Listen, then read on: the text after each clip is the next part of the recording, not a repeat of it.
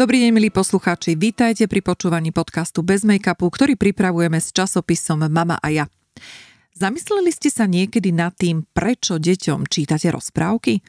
A ako by sa dalo z toho vyťažiť maximum pre rozvoj vašich detí? Volám sa Mária Bernátová a hosťom dnešného podcastu je doktor prírodných vied Vladimír Burian, riaditeľ neziskovej organizácie Dobrá škola, šéf-redaktor rovnomeného internetového časopisu, autor niekoľkých kníh a jeden zo spoluautorov reformného dokumentu Učiace sa Slovensko. S Vladimírom Burianom sa dnes budeme rozprávať o tom, ako čítať deťom rozprávky.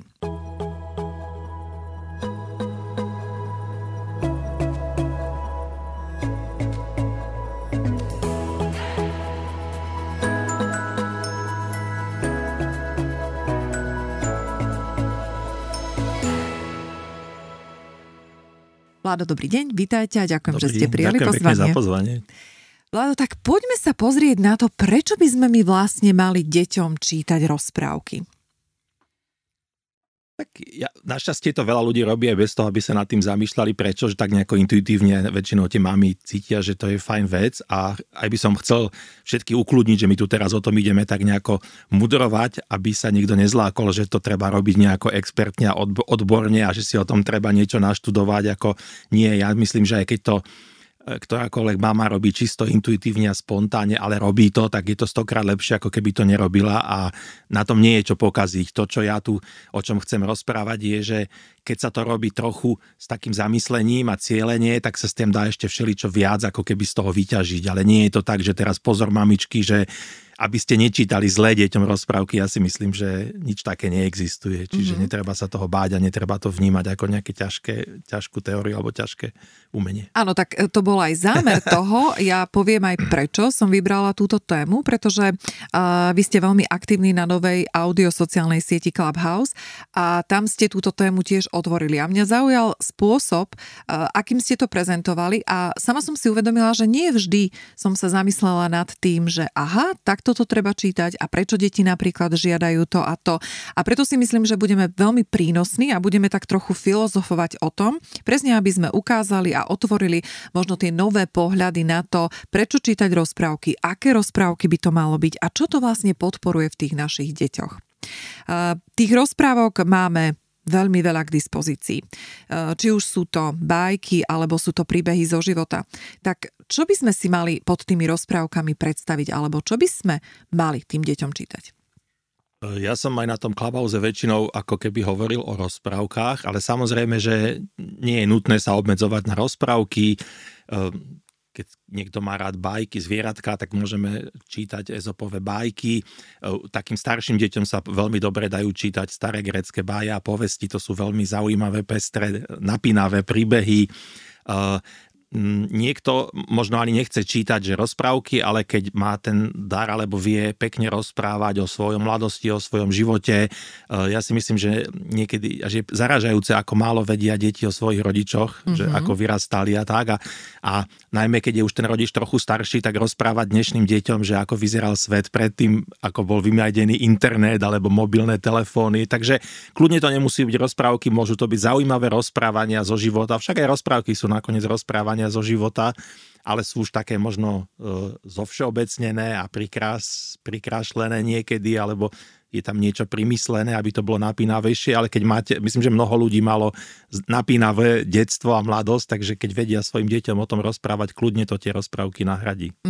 Od ktorého veku dieťaťa je taký odporúčaný čas, kedy začať s tými rozprávkami, aby to dieťa malo vyvinuté všetky tie schopnosti vnímať to?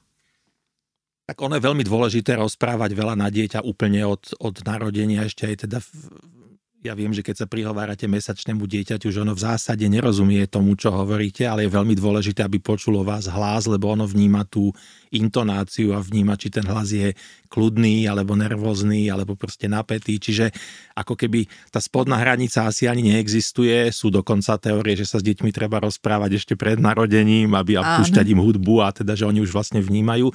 A Ale pokiaľ ide o tie rozprávky, ja si myslím, že dvojročnému dieťaťu už sa pokojne dajú čítať rozprávky a kľudne ako buďme si vedomi toho, že to dieťa veľkú časť tých rozprávok, toho čítania ešte nebude mu rozumieť, lebo tam bude veľa slov, ktoré nepozná a možno aj ten dej ešte môže byť príliš zložitý na ňoho, ale to nevadí, veď to je práve jeden zo spôsobov, ako sa tie deti ten jazyk môžu učiť, že počúvajú tie rozprávky a tam sú nejaké slová, ktoré mama doteraz nikdy nepoužila a možno sa to dieťa počase opýta, že a čo je to flinta.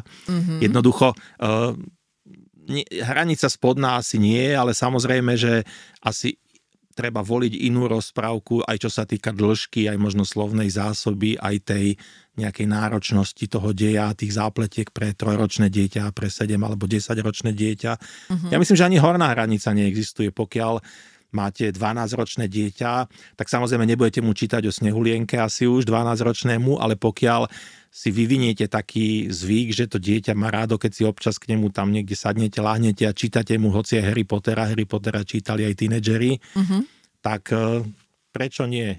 Má to tú výhodu, že potom sa o tom s tým dieťaťom môžete porozprávať, o tom, čo ste práve čítali. Keď to dieťa si len samo číta, tak samozrejme aj to je výborné, ale takto vlastne máte nejaký spoločný zážitok a v zápäti, ako to dočítate, mu môžete začať klásť nejaké otázky o tom, možno aj v ďalšom ešte chcem teda pár slov povedať, že ktorými vlastne ako keby dosiahnete, že on sa nad tým, čo počulo, to dieťa ako začne viac zamýšľať, môžete si kontrolovať, či tam niektoré veci pochopilo, ako ich pochopilo a sú často v tých príbehoch zaujímavé témy na diskusiu.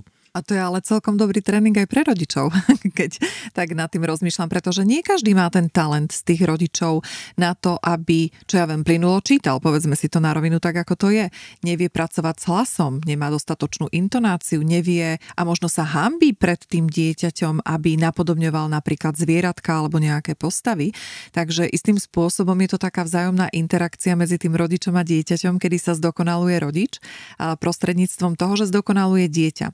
Sám ste hovorili, že ide o také dve úrovne toho, čo môžeme dosiahnuť tými rozprávkami. A to je tá úroveň emočná a úroveň intelektuálna alebo rozumová. Tak poďme sa pozrieť na tú emočnú stránku.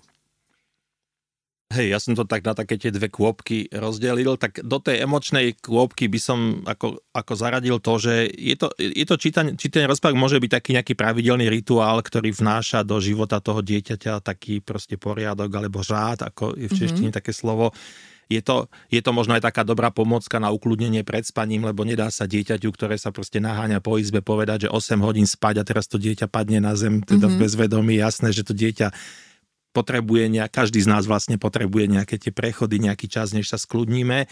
A pokiaľ si tak zaužívate, že tomu dieťaťu pred spaním čítate rozprávku, tak je to vlastne taký fajn, taký prechodový rituál medzi tým divokým naháňaním sa a tým zaspatím, takže je to zároveň dobrá, vhodná príležitosť, ak chcete sa trošku tak obhliadnúť za tým dňom a nemusíte začať hneď čítať tú rozprávku, môžete, kým sa to dieťa tam ešte ako ukladá, tak môžete sa s ním trochu porozprávať, pár viet prehodiť o tom, že čo bol dnes za deň, čo pekne zažilo, čo sa mu páčilo, ako keby tak zreflektovať ten deň. A potom môžete vlastne spojiť to prejsť k tej rozprávke. Takže, a je to aj možno také vzájomné spoznávanie sa rodiča a dieťaťa. Niekedy to dieťa môže nejak zareagovať na to, čo čítate a vy vlastne sa tak o ňom niečo dozvedáte, hej? Že niečo to dieťa prekvapí alebo niečo, tam je nejaká postava, keď to dieťa povie, že johoj, to je ale zlá, odporná ježibaba alebo niečo, tak trošku ako keby sa dozvedáte, že ako ono to vidí, že čo sa mu páči, nepáči. Keď dieťa chce 10-krát počuť tú istú rozprávku, tak sa trošku niečo dozvedáte o jeho nejakom vkuse alebo záujmoch. Čiže toto je taká tá emočná kôpka, že... Tu vám vstúpim, aj keď možno pôjde o obsahovú otázku, ktorá sa bude týkať obsahu. Je dôležité výber tej rozprávky po obsahovej stránke pre to dieťa? Pýtam sa z dôvodu toho, že pokiaľ budeme čítať deťom o ježibabe, ktorá uniesla, neviem, nejaké zvieratko a ublížila mu. Aký to má potom vplyv na ten pokojný spánok? Je dôležitý výber rozprávky? Tak ako v istom zmysle dôležitý, ale zase nechcel by som to nejako tak dramatizovať a teraz, aby nevznikol u niekoho dojem, že keď omylom vyberiete zlú rozprávku, že vaše dieťa bude mať traumu alebo že ho nejak duševne poškodíte. Určite nie. My sme tam vtedy na tom Clubhouse rozoberali aj takú vec, že ja som tam väčšinu toho, čo som hovoril, ilustroval na takých tých klasických rozprávkach typu Snehulienka a Popoluška a ja neviem, takéto tieto, čo bol Janko a Marienka, alebo na niektorých tých Dobšinského klasických rozprávkach slovenských. Ale a potom tam bola taká poznámka k tomu od niekoho, že ale veď dnes už ako keby existuje veľké množstvo moderných rozprávok, ktoré píšu vlastne súčasní spisovatelia a že či teda máme čítať takéto tie archaické, klasické rozprávky alebo niečo také súčasné. Nakoniec Harry Potter je tiež vlastne rozprávka, aj keď teda pre staršie deti, ale teda je to vymyslený nejaký príbeh. Tak ja si myslím, že jedno aj druhé je dobré, nakoniec veď to dieťa vám samo povie, keď chce niečo čítať 5. krát, tak asi ho to baví a keď vám v polovici niečoho povie, že toto už ma nebaví, tak vlastne máte tú spätnú väzbu od neho. Čo sa týka takej tej cenzúry alebo selekcie z hľadiska tej strašidelnosti alebo nejakých tých negatívnych, to je teraz také, podľa mňa sme trochu precitlivení na to, že keď generácie detí vyrastali na klasických slovenských rozprávkach, kde sa teda ježibaby hádzali do pece a stínali sa hlavy a neviem čo. Poviem jeden príklad, že ona totiž tá rozprávka v sebe vždy nesie nejaké posolstvo a napríklad rozprávka o zlej ježibabe preto dieťa nesie dôležitú informáciu, že vo svete môže stretnúť aj ľudí, ktorí mu chcú zlé. Lebo si uvedomte, že také 4-ročné dieťa sa s takými ľuďmi asi nestretáva, lebo ono žije non-stop obklopené rodičmi, žije v rodine, ktorá je mu priaznivo naklonená, je protektívna. Tí rodičia všetko robia preto, aby ho ochránili, sú k nemu milí, všetko mu robia, čo mu vidia na očiach. Áno, to hovoríme o ideálnej rodine. Áno. Ale mnohé rodiny sa takto správajú a teda to dieťa by mohlo nadobudnúť mylný dojem, že každý dospelý, ktorého na ulici stretne, je taký ako jeho mama a otec a ono sa vlastne potrebuje. To je veľmi dôležité pre to dieťa, aby sa v istej chvíli dozvedelo, že nie, toto sú tvoji rodičia, tí sa k tebe správajú takto, ale iní dospelí, ktorí vyzerajú celkom podobne ako tvoja mama alebo tvoj ocino, môžu v skutočnosti byť vlastne ľudia, ktorí sa k tebe správajú zlé a nechcú ti dobre a nevyhovejú ti a dokonca ti môžu ublížiť. A toto je dôležité, aby sa to dieťa dozvedelo.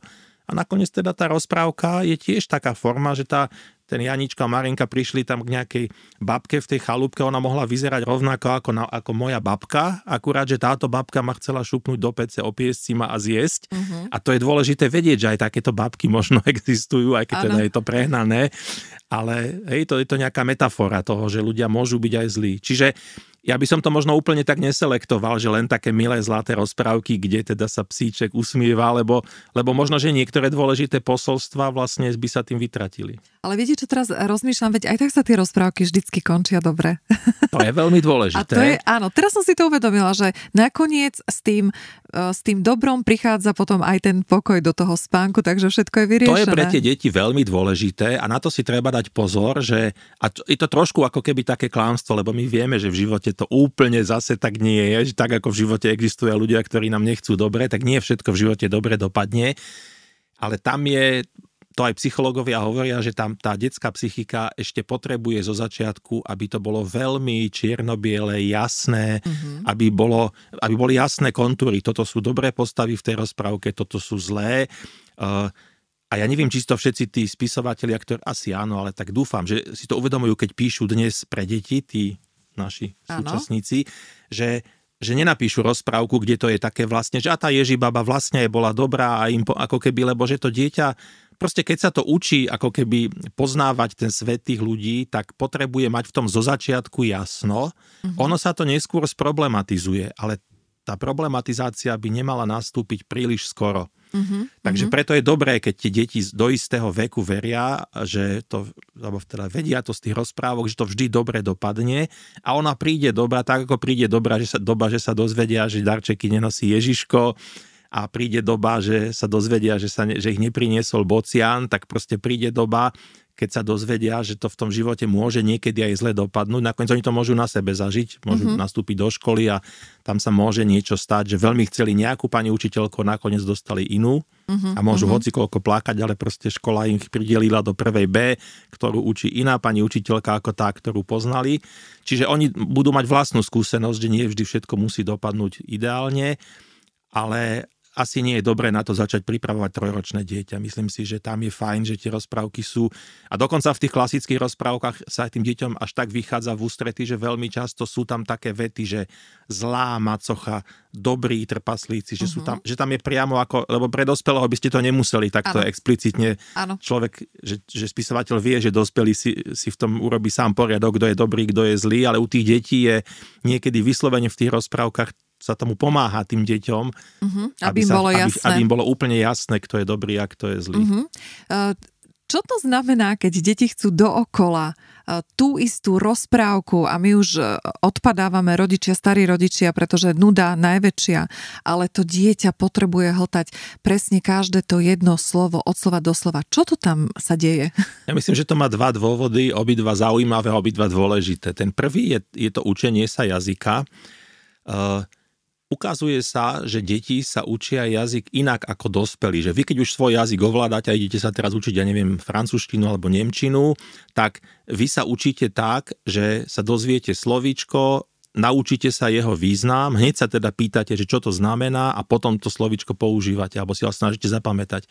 Deti sa zdá sa ten materinský jazyk učia inak. Oni sa ho učia tak, že najprv sa učia tie slová si zapamätať bez toho, aby vedeli, čo znamenajú. A až postupne sa dozvedajú ten význam. Aha.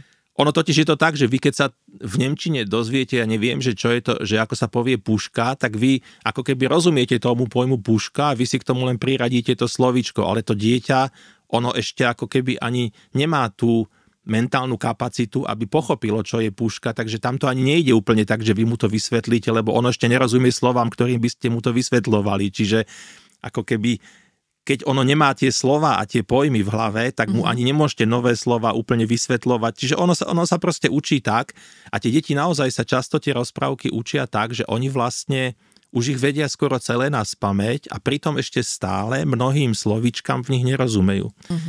Jeden pedagóg, veľmi taký múdry pán, sa raz rozhodol, že sa bude učiť jazyky, ako potreboval sa rýchlo naučiť pár cudzích jazykov, a povedal si, že to bude robiť metodou ako deti, lebo veď týmto ide najrýchlejšie a najlepšie. Tie sa naučia za 2 roky perfektne, napríklad ten rodný jazyk. Nie? No a tak sa dohodol so známymi, že bude ich dcerke čítať rozprávky a že bude pozorovať, ako sa ona učí jazyky pritom, ten jazyk svoj rodný.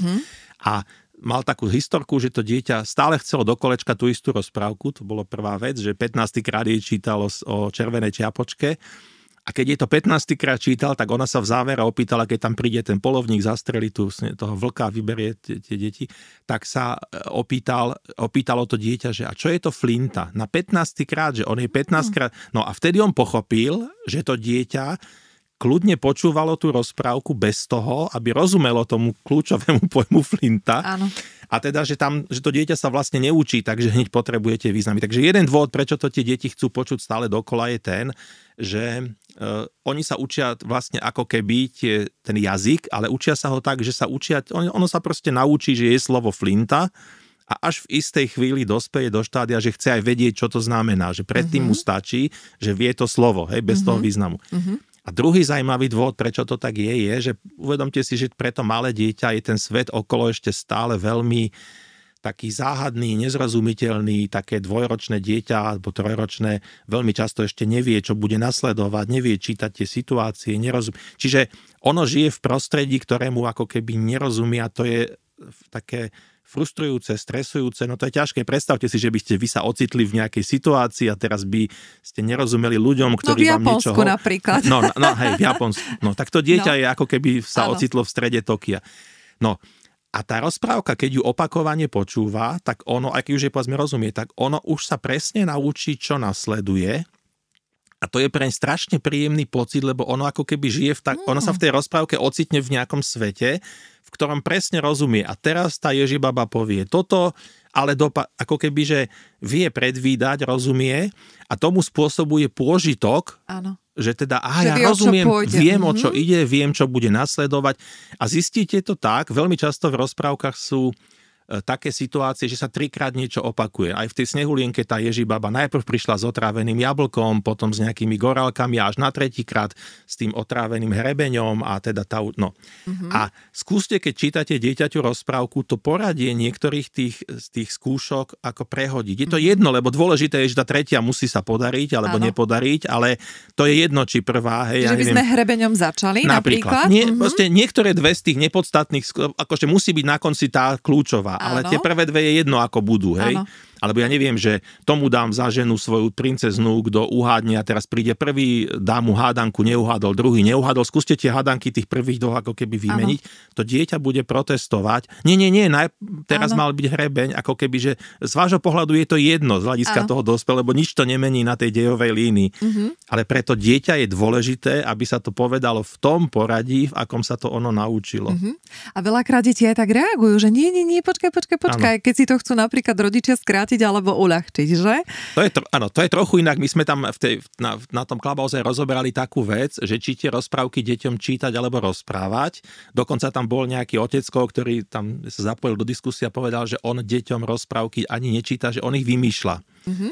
Čo je super a áno. Určite by som to akože odporúčal, ak to ste schopní, tak kľudne výhoda toho totiž je, že vy tú rozprávku viete potom napasovať na tú situáciu. Keď si vaše dieťa zlomilo v ten deň ruku, tak mu večer môžete rozprávať rozprávku o emuške, ktorá si zlomila ruku a teraz teda vlastne môžete prispôsobiť ten dej tej rozprávky tomu, čo to vaše dieťa trápi. Áno. Ale má to aj nevýhodu a teda jednak je to namáhavé pre toho rodiča, to je tiež nevýhoda. Tak ale môže byť talentovaný rodič. Áno, jasne, hovorím samozrejme, môže to, pre mnohých rodičov by bolo nudné len to čítať a chcú to vymýšľať. Že improvizácia, hej. Ale jedna nevýhoda v súvislosti s tým učením sa jazyka je, že pre tie deti ku podivu je dosť dôležité počuť tú rozprávku veľakrát teda v identickom znení práve kvôli tým slovám.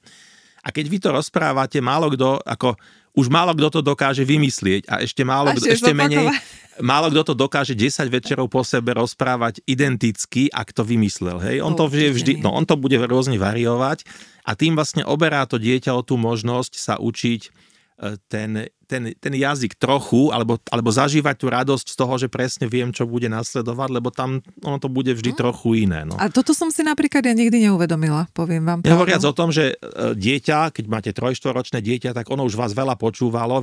Každý máme nejakú slovnú zásobu. A keď budete dieťaťu rozprávať, tak vy budete samozrejme rozprávať svojou slovnou zásobou.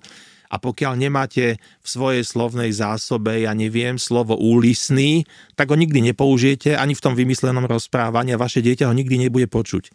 A keď mu čítate rozprávku, Dobšinského alebo Grimovcov, tak tam bude, že tá bola úlisná a tá bola márnotratná. Čiže to dieťa bude mať možnosť počuť aj slová, ktoré od vás nikdy nepočuje. Ani keď mu budete rozprávať o vašom detstve, tak vy nepoviete, že naša suseda bola úlisná, lebo ak to slovo nemáte v aktívnej slovnej zásobe, tak ho nepoužijete. Čiže to zase trošku sú ako keby výhody toho čítania, že to čítanie, ono sa to môže zdať, že vedie lepšie rozprávať ako čítať, ale to čítanie má zase iné výhody. No. A sú dokonca rodičia, ktorí ani nečítajú, ani nevymýšľajú, ale púšťajú.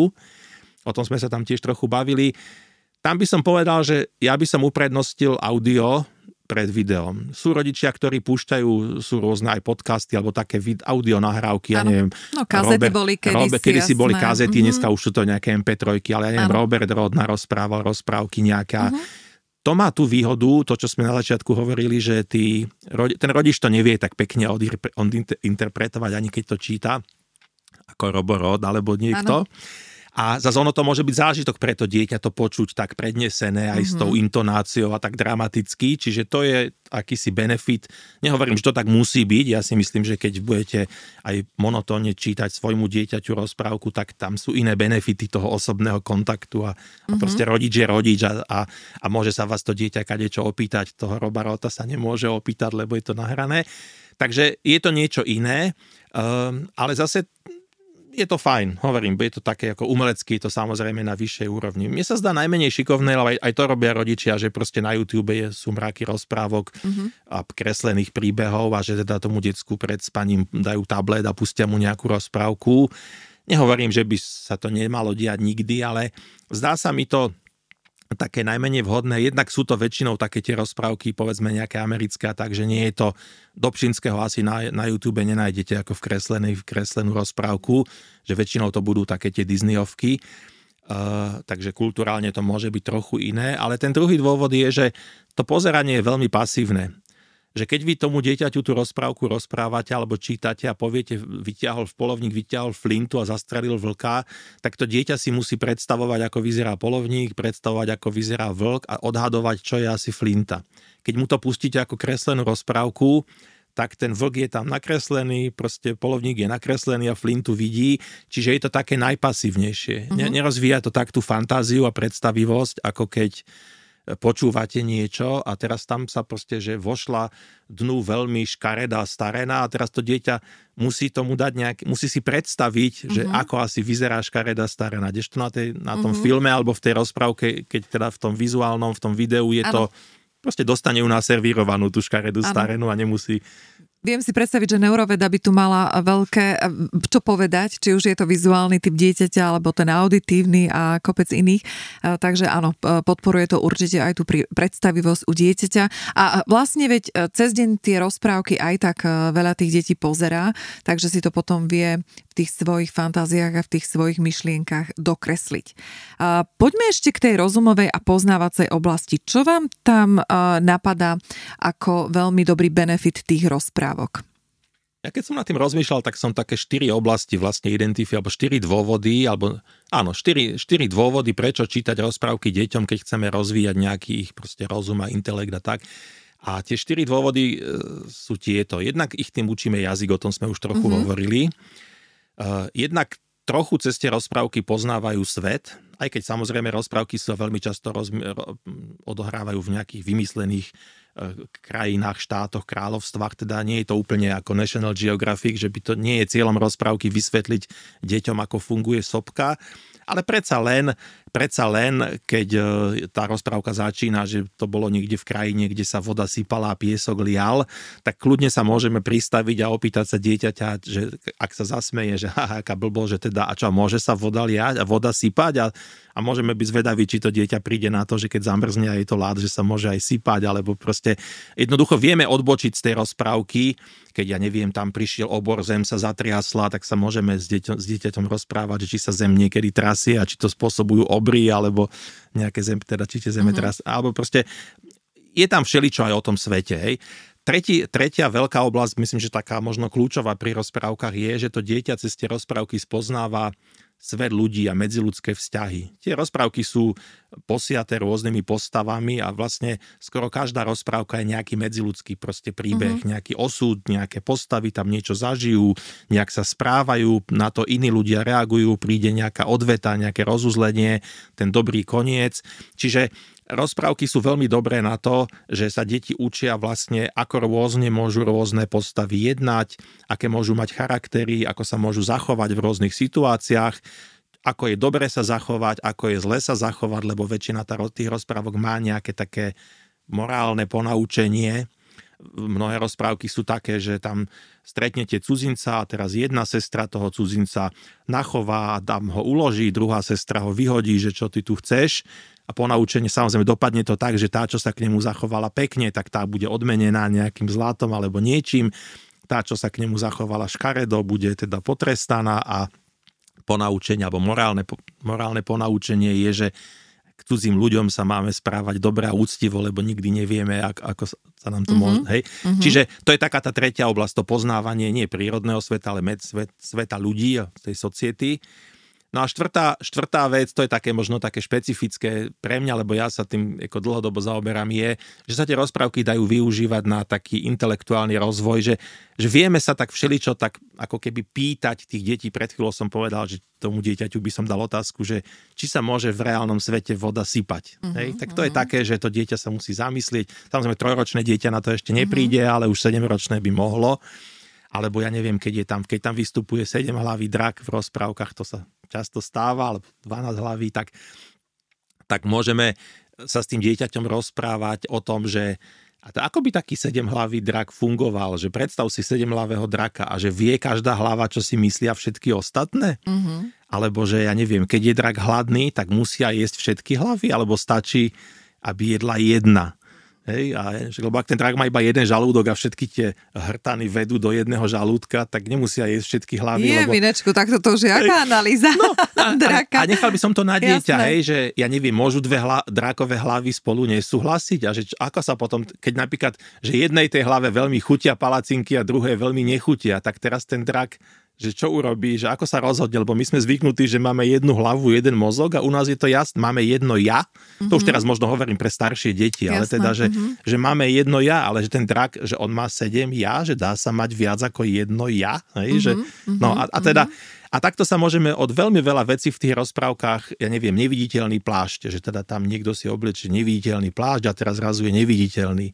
Tak poďme sa baviť o tom, že keby teraz nám tu niekto priniesol neviditeľný plášť, že ako by to fungovalo, že keď si ho oblečiem, tak teraz čo, pozriem sa, vidím ja svoju ruku, alebo ani ja nevidím seba, alebo iba iní ma nevidia, alebo proste, že na čo by sa to dalo využiť, hej.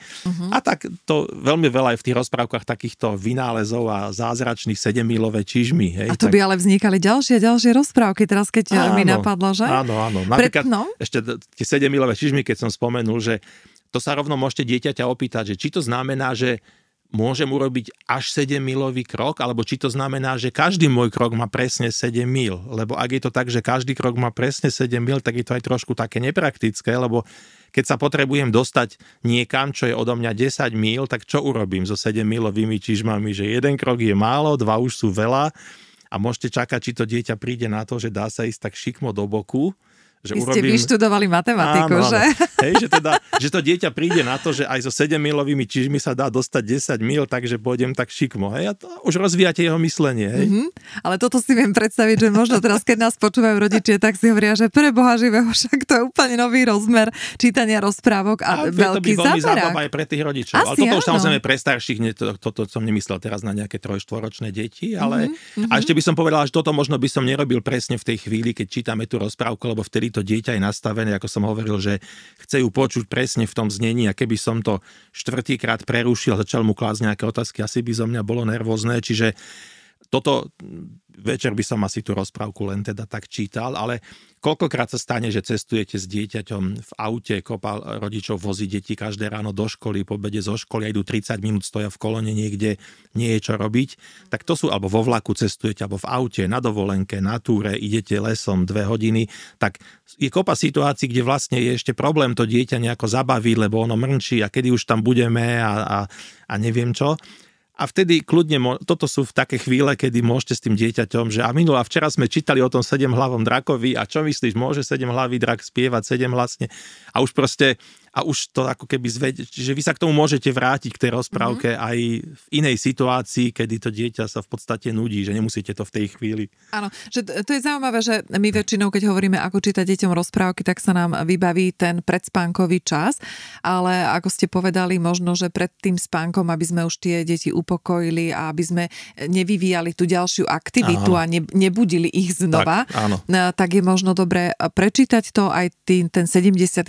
krát, nech sú uistené a potom vlastne použiť tú rozprávku aj počas dňa, čo sa asi málo používa, ale je to ako dobrá inšpirácia. Napríklad v aute, pokiaľ by ste si navykli s deťmi počúvať audioknihy po ceste, to je podľa mňa výborné, lebo tam je práve tá príležitosť, že sa o tom môžete aj porozprávať. Tak si pustíme 15-20 minút nejakú tam CD-čko alebo nejakú MP3 v aute, sedíme, vezeme sa, počúvame, aspoň nám rýchlejšie ubehne cesta. A potom sa môžeme chvíľu rozprávať, keď to skončilo, všetci sme to spolu počuli, tak sa môžeme vrátiť k tomu a rozprávať sa. Ty si ako pochopila tam tú vetu, alebo proste, čo si myslíš, dá sa to... Hej, že nemusí to byť len večerná aktivita. A keď vám dám teda takú konkrétnu otázku, že vaše odporúčanie, alebo stačí osobný názor. Máme teda púšťať tú rozprávku z audiozáznamu, alebo sa máme naozaj snažiť my rodičia, alebo starí rodičia nájsť si ten priestor večer pre seba a venovať to ako ten rituál, ktorý ste hovorili na začiatku, že áno, teraz som tu pri tebe ako tvoj rodič, tvoj starý rodič, dávam ti ten priestor, dávam ti tú pozornosť a interagujem s tebou. Ja myslím, že určite je lepšie to osobné, lebo hovorím, aj to, lebo to zároveň aj buduje taký ten vzťah medzi tým rodičom a dieťaťom. Ja som to tam hovoril, že aj my to dieťa lepšie spoznávame, aj ono, že určite žiadne CDčko profesionálne nahrané a dramaticky spracované s podmazom hudobným nenahradí ako rodiča, aj keď to číta neodborne a bez nejakej, akože nemusíte sa báť toho, že vy neviete tak pekne čítať. Ja si myslím, že to dieťa vám to ako absolútne ako odpustí a nebude s tým mať problém. Čiže asi by som odpovedal, že určite to rodičovské má prednosť, ale môžu byť situácie, že vy nestíhate, môžete byť na služobnej ceste týždennej a teda tam nebudete, môžu byť situácie, kedy teda nevládzete a vtedy tá nahrávka to plno podľa mňa veľmi dobre nahradí, takisto v tom aute. Takže ja by som to nestával, že to alebo to, ja by som to bral tak, že určite asi to lepšie je čítať, ale doplňať to, keď navyše to dieťa môže mať potom hlad po viac tých príbehoch, vy mu možno môžete čítať 15 minút denne večer, ale keď to dieťa bude chcieť čítať a počúvať viac, tak vy nemôžete mu platiť nejakú čitateľku, ktorá mu bude čítať 3 hodiny denne, takže ono je dobré. A samozrejme to dieťa časom už si môže sa naučiť samozrejme aj samé čítať a bude alebo si listovať tie knižky. A to počúvanie má tú výhodu, že aj keď nie ste doma, ono si môže pustiť rozprávku a čítať si to a teda počúvať ju alebo príbeh, to nemusí byť iba rozprávka, to môže byť ozaj rozprávanie o všeličom, nejaká audiokniha. A myslím si, že je to, keď si predstavím, čo iné by tie deti mohli robiť, tak myslím si, že počúvať audioknihu je veľmi kvalitná zábava. Takže keď vybudujete trošku u neho ten návyk, tak možno, že bez toho návyku by proste robilo niečo oveľa menej hodnotné v úvodzovkách, alebo teda rozvíjajúceho. Čiže ja to berem ako veľký benefit. No. Ale je to individuálne. Samozrejme, možno sú deti, ktoré sú tak motoricky dominantné, že oni fakt potrebujú ako behať a nemôžu vlastne počúvať, lebo by pritom museli sedieť a to nedokážu. Čiže bude to asi individuálne, ale myslím, že týmto nie je čo pokaziť, keď to dieťa naučíte na to, že mu čítate, alebo že môže počúvať, alebo tak určite je to taká kvalitná činnosť. A vy ako bývalý externý poradca ministerstva školstva máte určite prehľad o tom, ako to chodí napríklad v materských školách. Je aj toto cesta zaviesť čítanie napríklad rozprávok pre detičky v materských školách alebo v jasličkách? Aké máte s tým skúsenosti? Priznám sa, že úplne presne tú situáciu teraz nepoznám. Myslím si, že oni tam tak v predškolskom veku sa ešte nepredpokladá, že by tie deti vedeli čítať, takže oni samotné si určite nečítajú, jedine, že by im teda pani učiteľka čítala alebo rozprávala. To si myslím, že sa občas aj deje. Dokonca som videl, že sa im púšťajú také video rozprávky, čo sa mi teda zdalo nevhodné, lebo aj preto, čo som hovoril, ale proste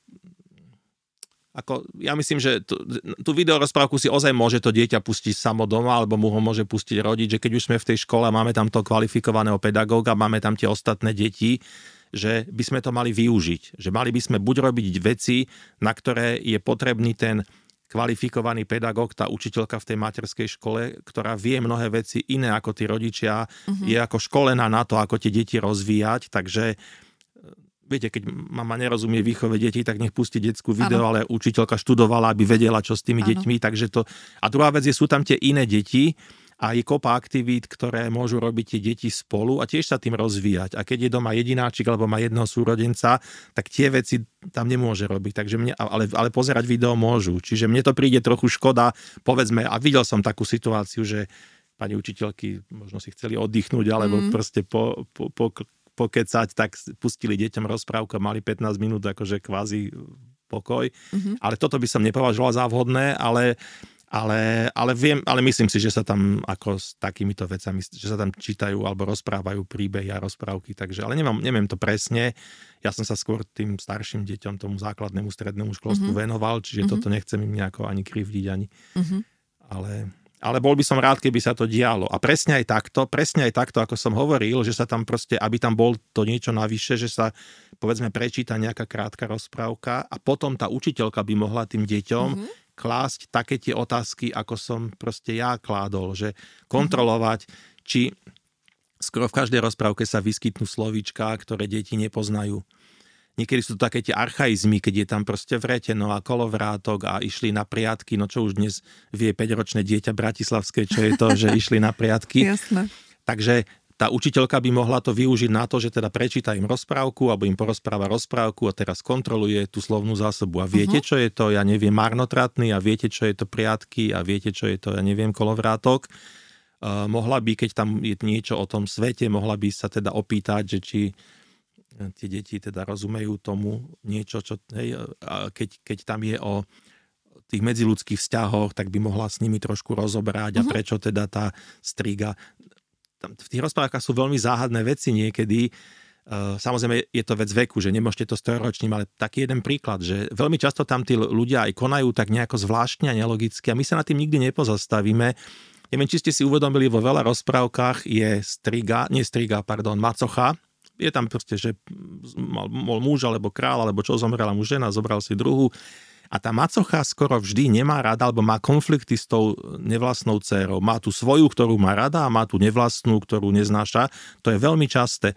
A veľmi často to vyústia až do toho, že tá macocha sa chce zbaviť. Jednak ju tak ako šikanuje a terorizuje tú dcéru nevlastnú. A jednak ju niekedy dokonca dá niekam zaviesť do lesa a tam ju nechá zabiť, lebo no.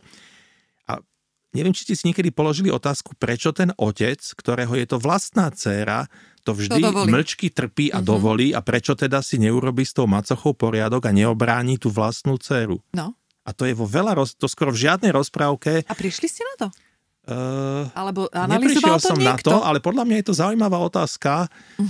Samozrejme, toto je ťažká otázka pre deti, ale to som chcel iba ilustrovať, že veľmi často máte... Sú nám podkladané vzory a archetypy toho správania. Máte kráľa, ktorý sa chce zbaviť svojej dcery, tak vypíše konkurs, že kto uhádne hádanku, dostane ju za ženu. Ale povie, že ak kto neuhádne, bude o hlavu kratší. Tak jednak by som sa opýtal deti, či vedia, čo je to o hlavu kratší, lebo my vieme, že čo to znamená, ale to každé dieťa nemusí vedieť, čo znamená, že budeš o hlavu kratší. Ono si môže mysleť, že mu dajú niečo vypiť, že sa stvrkne o 30 cm, alebo že mu odseknú nohy účlenkou. Áno, vidíte to, no. Čiže to je, ale iná otázka, že prečo on tam dá tú podmienku, prečo len nepovie, že kto uhádne hádanku, dostane princeznú za ženu. Prečo tam pridá tú podmienku, ale kto neuhádne, bude o hlavu kratší? Veď tým všetkých odstraší. Keby tam tú podmienku nedal, tak možno príde 100 uchádzačov a bude mať lepší výber, ale keď každému hrozí, že ak neuhádneš, budeš o hlavu kratší, tak vlastne potenciálne veľmi ako keby redukuje ten počet záujemcov, lebo sa boja, nie? No, viete čo, ako Vlada, ja vám fakt musím povedať, že vy ste mi otvorili úplne nový pohľad na to, ako ja budem vnúčke čítať rozprávky, pretože toto si želám, aby sme takto tie rozprávky čítali a vnímali, pretože to naozaj rozvíja ten intelekt u našich detí a preto aj tá otázka bola do tých materských škôl alebo jaslí, pretože to je podľa mňa veľmi dobrý metodický kanál a prostriedok na to, ako tie deti zabaviť a vlastne im dávať taký rovnaký priestor. Hej? Jeden z tých spôsobov je načať rozprávku a nechať to deťom dorozprávať, kde vznikne niekoľko ďalších krásnych príbehov. Takže posledná otázka, Vlado, pre vás. Myslíte si, že je dôležité, aby detičky v 21. storočí a v roku 2021 vedeli tie rozprávky z tých starých čias, takého Dobšinského napríklad, alebo z rozprávky do rozprávky, veľmi krásna, niekoľko desiatok stará kniha. Je to dôležité? Ja som na tým veľa rozmýšľal práve preto, že sme mali tú debatu. Poznám ľudí, ktorí sa veľmi venujú detskej literatúre, takže sú to v mojich očiach odborníci a oni hovoria, že dnešné deti už potrebujú iné rozprávky ako Snehulienku a Popolušku, lebo že to sú vlastne také už ako keby archaické veci, že dnešné deti žijú v inom svete, majú iné problémy, sú obklopení inými vecami a že teda je pre ne lepšia literatúra taká súčasná.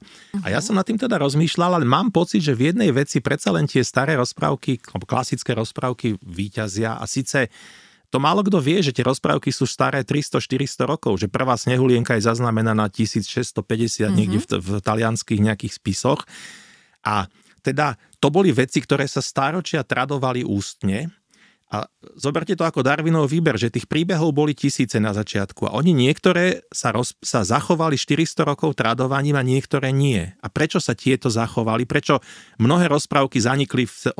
storočí a prečo Snehulienku 400 rokov poznáme? Ja si myslím, že je to preto, že tie príbehy oslovovali tých ľudí, to sa šírilo v podstate ústne a vy si vlastne môžete vybrať, čo budete tomu dieťaťu rozprávať a vy si vyberiete tú rozprávku, ktorá vás nejakým spôsobom oslovuje. A to je tá selekcia. Oslovuje vás preto, že napríklad sú v nej nejaké archetypálne postavy. Alebo je tam príbeh, ktorý sa ozaj v živote často opakuje a vy cítite, že to je proste relevantné, lebo áno, často v živote sa stáva, že ľudia sa k nám správajú takto. Čiže tam prebehla nejaká selekcia časom, veľmi ako dlhým časom u tých rozprávok. Aj Grimovci, všetko, čo sú publikované, aj Grimovci len zbierali, oni boli ako Dobšinský, že oni proste chodili a od ľudí zbierali rozprávky. Čiže to nie je autorská, to nie je literatúra v tomto, to je ľudová slovesnosť.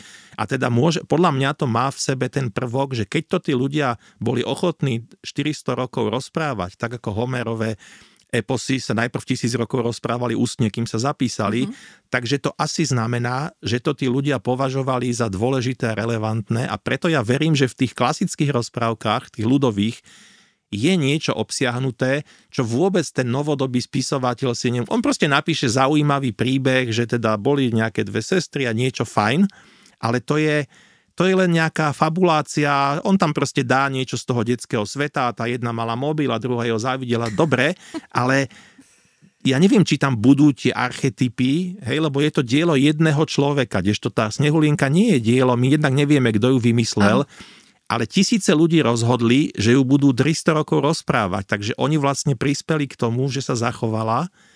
A oni na to mali nejaký dôvod, nezvedomený, oni nevedeli povedať, že prečo, ale proste medzi mnohými inými rozprávkami túto chceli, cítili potrebu túto rozprávať. Takže ja si myslím, že aj tie klasické rozprávky, hoci sú tam veľa tých archaizmov, ktoré možno tým deťom treba vysvetľovať a niekto si môže povedať, že čo už dneska, kedy už dnes stretne dieťa trpaslíka, no áno, nestretne, ale na druhej strane proste možno je v tých rozprávkach niečo cenné, také histórie, nejaká ľudská skúsenosť kondenzovaná, čo my si možno aj neuvedomujeme, ale že tým sú oni vlastne hodnotné oproti tým niektorým novým. No otázka je, že či sa rozprávky o mobiloch zachovajú a budú ďalších 400 rokov nabalovať na seba tie príbehy tak. A odznejú o tých 400 rokov. Tak, ja by som si počkal a pokiaľ nejaký Harry Potter o 300... Nemám nič proti... Ja teraz, aby to nevyznelo, ja nemám nič ani proti Potterovi, ani proti moderným rozprávkám a kľudne je dobré to striedať. Len som ako sa chcel ohradiť voči tomu, čo som občas počul, že treba už len tieto nové rozprávky čítať, lebo dieťa potrebuje rozprávky, kde sú mobily a nie rozprávky, kde sú trpaslíci. Tak na to chcem povedať, že nikto nevie vlastne, že čo cenné v tých starých rozprávkach môže byť. My to nemáme úplne zvedomené. Áno. Mne na záver napadla taká myšlienka, že ako sa s výdržou stále pozerá tá popoluška a pozerajú ju generácie, stále aj tie mladé a stále je to zaujímavé. Či už je to spôsob, akým to je natočené, alebo akým je to vyrozprávané a samozrejme aj veľké hollywoodské produkcie sa zaoberajú tým, takže asi niečo na tom bude. Asi je ten príbeh silný, asi nám pripomína veľa vecí z vlastného života, to, že nám niekto nepraje, to, že môže proste prísť nejaká zmena v živote osudová, ktorá to úplne obráti, to, že skromnosť sa vypláta. Je tam proste veľa tých vecí, ktoré asi nevymrú. Asi cítime, že treba, že to stojí za to znovu rozprávať. No. Lado, ďakujem veľmi pekne a želám všetko dobré. Ja ďakujem za pozvanie. Ďakujem všetkým, ktorí s nami ostali až do konca. Budeme radi, ak sa s nami podelíte o vaše dojmy, postrehy, nápady či konštruktívne pripomienky. Spätná väzba nám pomáha naplňať vaše predstavy a želania, pretože vy ste pre nás tí najdôležitejší. Písať nám môžete na mailovú adresu redakcia@mamaaja.sk. Pozývame vás tiež do nášho klubu Mama a ja. Pre všetkých členov je pripravené množstvo zľav, výhod, užitočných a praktických darčekov a odborných rád. Zaregistrovať sa môžete priamo na stránke mamaaja.sk. Stačí pár klikov a už o pár dní môžete využívať všetky členské výhody. Majte sa krásne, užívajte si svoje rodičovstvo naplno a ja sa na vás všetkých teším pri ďalšom zaujímavom rozhovore v podcaste Bez make-upu.